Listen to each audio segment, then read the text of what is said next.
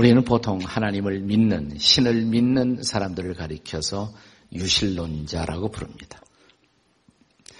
신의 존재를 믿는 믿음을 유신론, theism 혹은 theist 이렇게 말하죠. 반면에 어, 나는 신이란 존재가 존재한다고 생각하지 않는다. 라고 생각하는 사람들을 우리가 무신론자, 무신론, atheism, atheist 이런 표현을 사용합니다. 현대 과학과 문명이 발달하면서 무신론자들이 조금씩 늘어가고 있는 것은 사실입니다. 그럼에도 불구하고 전 세계를 통해서 보았을 때 순수한 무신론자로 분류되는 세계 인구의 통계 수치는 15% 미만입니다. 정확한 통계는 13% 정도로 알려져 있습니다. 그러나 그 중에는 나는 신이 존재하는지 존재하지 않는지 잘 모르겠다. 소위 이런 것을 불가지론이라고 부릅니다. 에그나티시즘이라고 부르는데 이런 불가지론자들을 포함한 통계 수치예요. 그러니까 순수한 무신론자들은 사실 의외로 숫자가 적습니다. 대부분의 사람들, 적어도 이 땅에 살고 있는 사람들 85% 정도는 비록 기독교의 신이나 성경의 하나님이 아닐지라도 신은 존재한다라는 어떤 생각과 믿음을 갖고 살아가고 있는 것이 사실입니다. 흥미로운 사실은 그런데 한국 땅에서는 최근 무신론자들의 숫자가 제일 많이 증가하고 있다고 합니다. 어쩌면 어, 교회가 제대로 신앙의 진실을 보여주지 못하는 그리스도인들의 사회적 신뢰도의 추락이 이런 현상을 가져오지 않았나 생각합니다. 오늘날 매우 합리적 지성을 가진 철학자들은 유실론이나 무실론 양쪽 다 이것을 과학적으로 혹은 객관적으로 증명하는 것은 불가능하다는 데 동의합니다. 유실론이 하나의 신앙이라면 무실론도 역시 또 하나의 신앙이다라고 말합니다.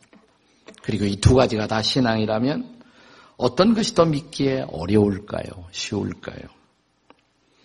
솔직히 제가 주변에서 만나본 나는 무신론자라고 자처하는 사람들을 보시면 굉장히 똑똑한 분들이에요. 지혜로운 사람들이에요. 나는 멍청한 사람들이 자기를 무신론자라고 말하는 것을 별로 만난 일이 없습니다. 아주 지혜로운 사람들입니다. 그런데 오늘 우리가 함께 읽은 성경 말씀 10편, 14편 1절은 매우 흥미있는 선포로 시작됩니다. 이렇게 시작되죠. 한번 읽어보세요. 시작. 어리석은 자는 그 마음에 이르기를 하나님이 없다는 도다. 무슬론자들은 똑똑한 사람들인데 성경은 어리석은 사람들이다. 어리석은 사람들만이 하나님이 없다고 주장한다라고 말합니다. 궁금하지 않습니까? 왜 성경은 무신론자를 어리석은 자라고 말할까요? 그 첫 번째 이유. 무신론이라는 것은 유신론보다도 증명하는 것이 훨씬 더 어렵기 때문입니다. 무신론을 증명하는 것이 유신론을 증명하는 것보다 훨씬 더 어려운 때문입니다. 우리 한국교회가 존경하는 지금은 세상을 떠난 고 한경진 목사님의 설교를 제가 연구하다가 그분이 이런 흥미로운 예화를 들었던 것을 기억합니다. 우리가 유신론, 보다도 무신론을 증명하는 것이 더 어렵다는 예를 들기 위해서 그분이 이런 비유를 드셨어요. 한국에 갈매기가 있느냐 없느냐라는 것을 증명하는 토론이 벌어졌다고 가정을 해보십시다. 한국에 갈매기가 있다는 논증은 의외로 쉽습니다. 내가 어떤 바닷가에 가서 나는 분명히 갈매기 본 일이 있어. 이것도 하나의 증거가 돼요. 더군다나 갈매기가 남긴 어떤 흔적을 채취할 수 있다면 그것은 더욱 뚜렷한 어떤 증거가 될 것입니다. 그런데 생각해 보세요. 한국에는 갈매기가 없다. 이 증명이 쉬울까요? 네. 내가 수도권 아무리 돌아다녀 봐도 갈매기는 없더라. 수도권에 없으면 저 부산에 가서 있을지 모르잖아요. 부산에 없으면 저 동쪽 강릉 쪽에 가면 있을지 모르잖아요. 이 땅의 구석구석을 뒤져보지 않고는 아니 남한에 없으면 북한까지 다 뒤져보지 않고는 한국에 갈매기는 없다는 말을 하는 것은 매우 어려운 과제가 아니겠습니까? 무신론 증명이 그처럼 어렵다는 것입니다. 신은 존재한다. 그 존재의 흔적들이 여기에 있다라는 몇 가지의 그런 가설만으로도 충분히 유신론은 사실은 성립이 가능합니다. 하지만 신은 존재하지 않는다. 이런 증명이 여러분 가능할 수 있다고 생각하십니까? 여기에 존재하지 않는다면 저기에 어느 곳엔가 존재할 수가 있겠죠. 이 지구에 신의 존재의 흔적이 없다면 우주의 모든 행성과 별들을 다 탐색한 후에라야 신은 존재하지 않는다라는 결론을 내리게 될 것입니다. 그렇기 때문에 무신론은 증명 그 자체가 불가능하다는 것입니다. 오늘 설교의 제목이 무신론 신앙의 기적입니다. 그러니까 무신론을 믿는 것은 기적을 믿는 것보다 훨씬 더 어렵다. 그런 의미에서 그런 제목을 선택한 것입니다. 그래도 이해가 안 되시면 한번 이런 예를 들어보겠습니다. 이동원 목사라는 사람이 한국 땅에 존재하는가 증명하기가 쉬워요, 어려워요? 그 어려우세요? 네. 주일날 지구촌교회 경기대 예배에서 나 설교하는 거 봤다. 그 충분히 그걸로 증거가 되잖아요. 네. 근데 이동원 목사라는 사람은 존재하지 않는다. 증명이 쉽겠습니까? 어렵겠습니까? 여기서 설교 안 하면 다른 데가 설교할지 모르고 한국에 설교 안 하고 있으면 다른 나라에서 설교하고 있을지도 모르고 여러분 그것은 증명이 거의 불가능해요. 여러분 없음을 증명한다는 것 그것은 불가능한 것입니다. 있음을 증명하는 것은 그렇게 어렵지 않아요. 그래서 무신론을 믿기 위해서는 유신론보다도 훨씬 더 큰 믿음이 필요한 것입니다. 그러니까 무신론자들이 믿음이 더 좋은 사람이에요. 그거 아세요? 네. 훨씬 더 큰 믿음이 필요한 것입니다. 그래서 성경은 이렇게 말합니다. 네, 어리석은 자들은 마음에 이르기를 하나님이 없다 하는도다. 옆에 있는 분에게 제발 어리석은 사람이 되지 마십시오. 네.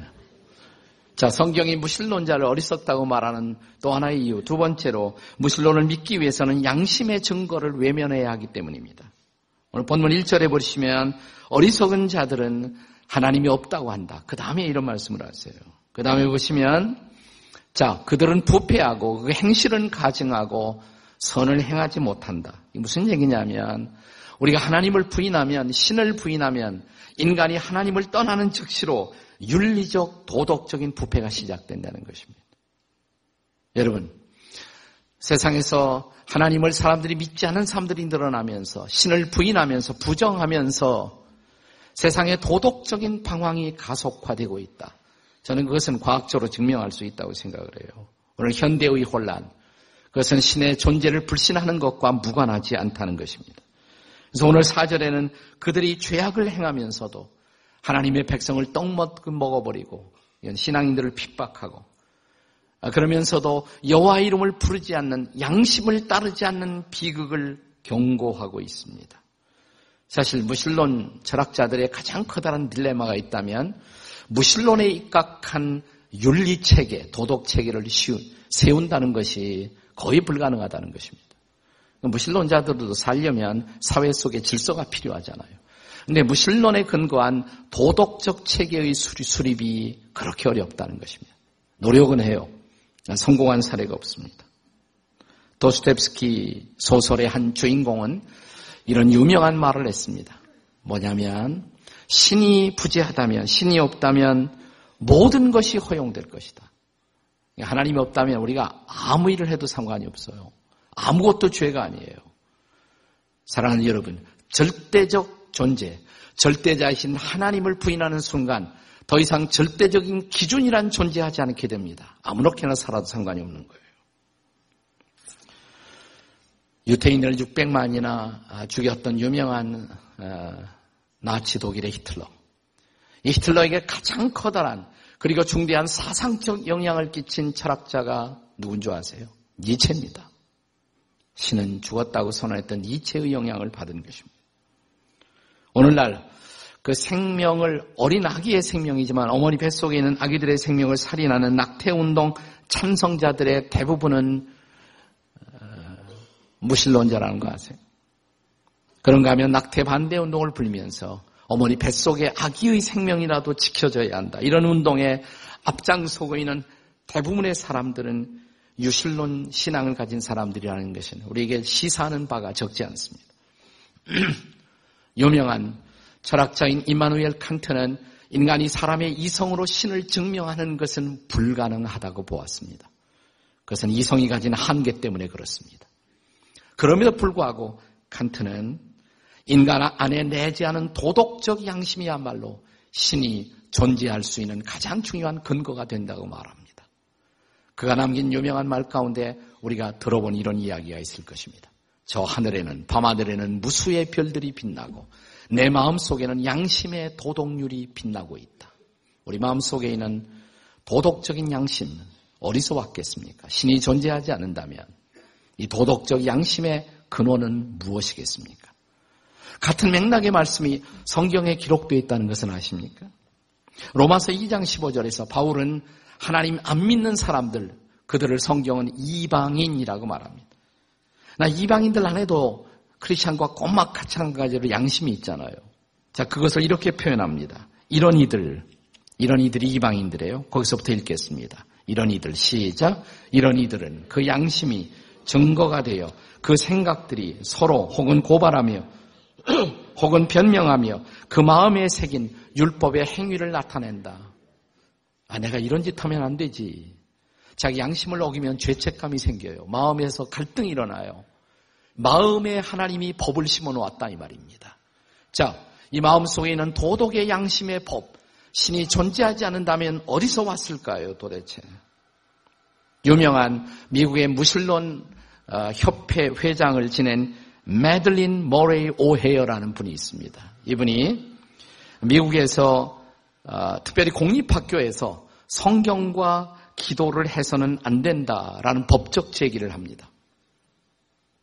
뭐 미국이 기독교적 영향이 많기는 하지만 기독교 국가도 아닌데 공립학교에서 성경 읽거나 기도하면 안 된다. 법적 제기를 해서 미국의 일리노이주에서 법원에서 판결에 이 사람이 승리합니다. 자, 승리하는 판단을 받아내는 순간 이 사람이 너무 기뻐서 이 무신론자가 너무 기뻐서 소리친 소리가 뭐냐면 Oh my God 이렇게 외쳤어요. 자기도 모르게 자기 속에 있는 하나님에 대한 무의식적인 그런 어, 선언이 이렇게 뛰쳐나오는 것이죠. 신은 죽었다고 선언했던 어, 철학자 니체는 말년의 광인이 됩니다. 광인이 되어서 그가 휘날린 메모지에는 이런 글이 남겨져 있습니다. 신이여, 당신은 아직도 살아있다.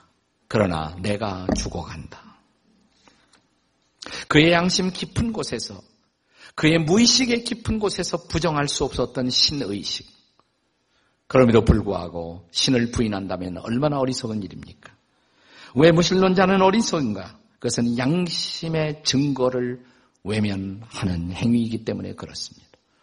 왜 성경이 무신론자를 어리석다고 말합니까? 세 번째로 무신론을 믿기 위해서는 심판의 두려움에서 도피해야 하기 때문입니다. 무신론은 엄격하게 말하면 부도덕한 이론일 뿐만 아니라 무책임한 이론이에요.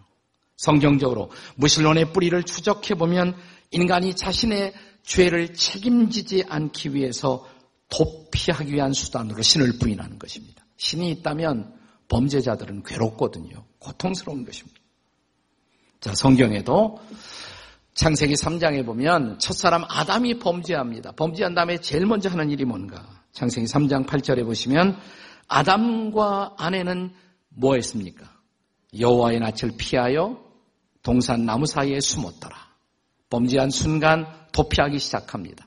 그리고 동산 속으로 숨어 들어갑니다.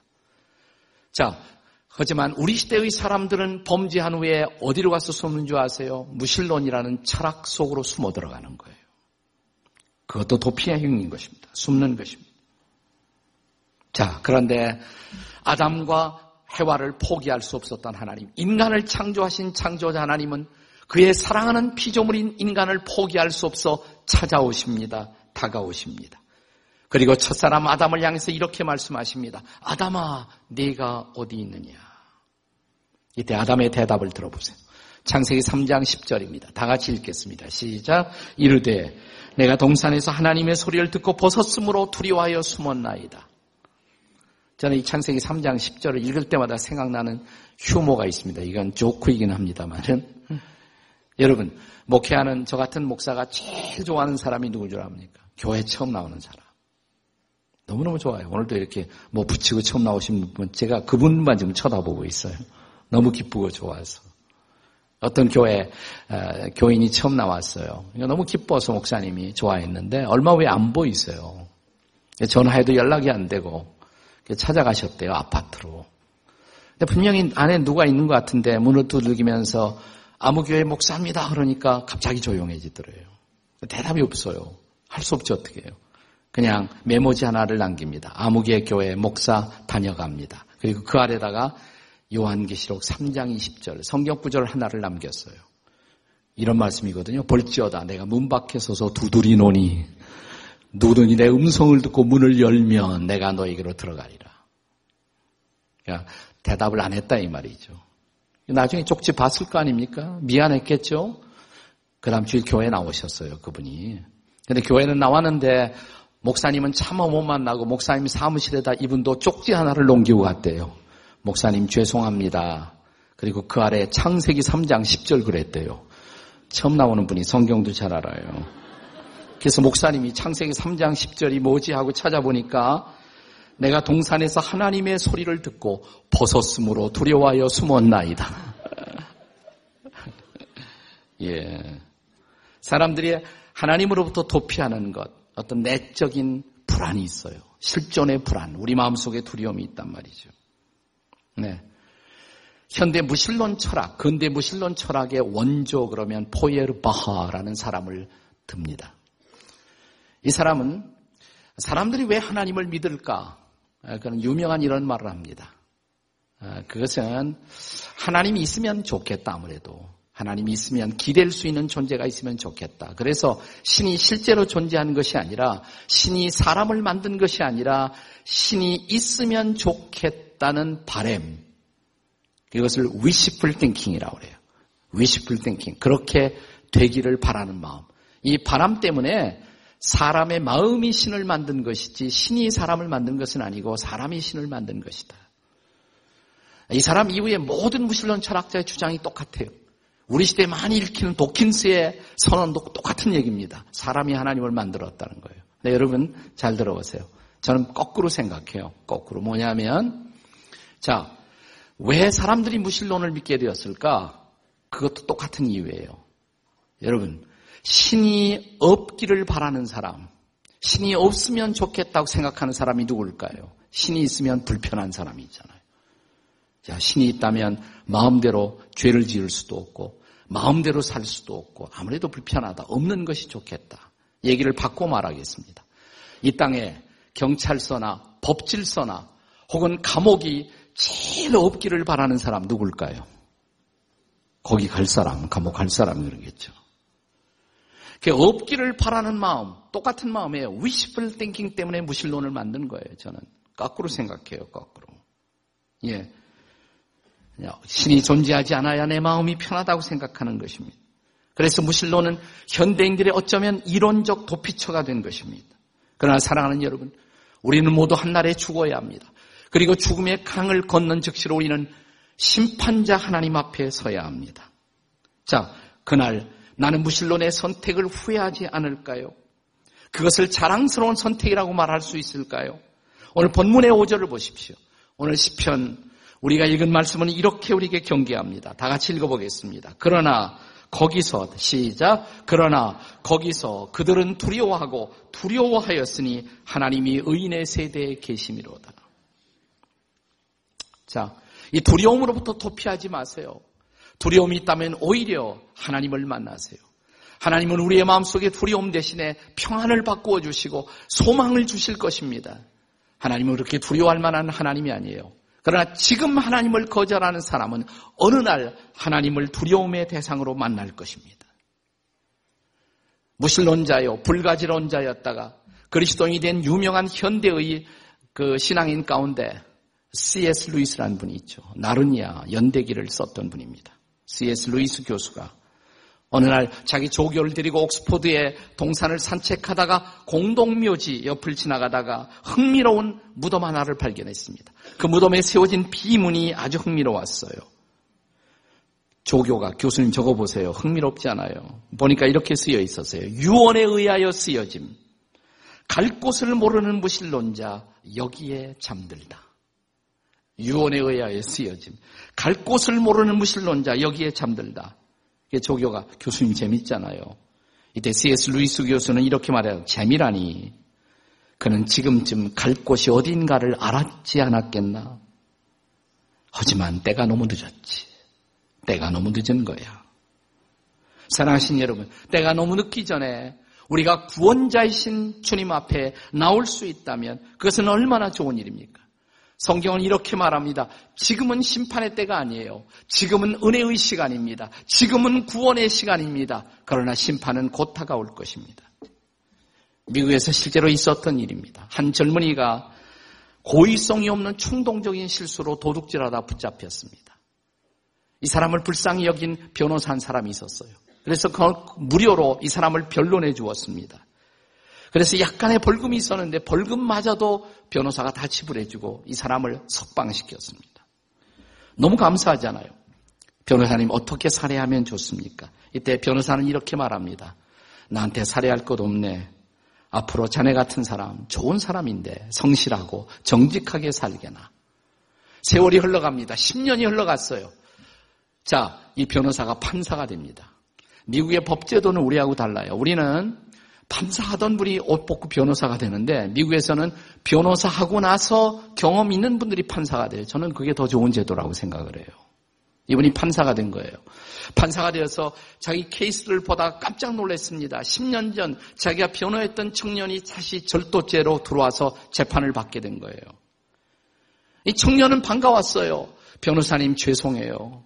그러나 선처를 바랍니다. 그러나 바로 그 순간에 이제 판사가 된 그는 이 청년을 향해서 유명한 이런 말을 남깁니다. 10년 전 맞습니다. 나는 변호사였습니다.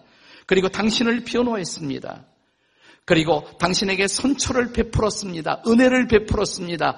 그러나 지금은 저는 변호사가 아닙니다. 나는 판사입니다. 나는 선처했던 은혜를 줘버린 당신을 법대로 판단할 수밖에 없습니다.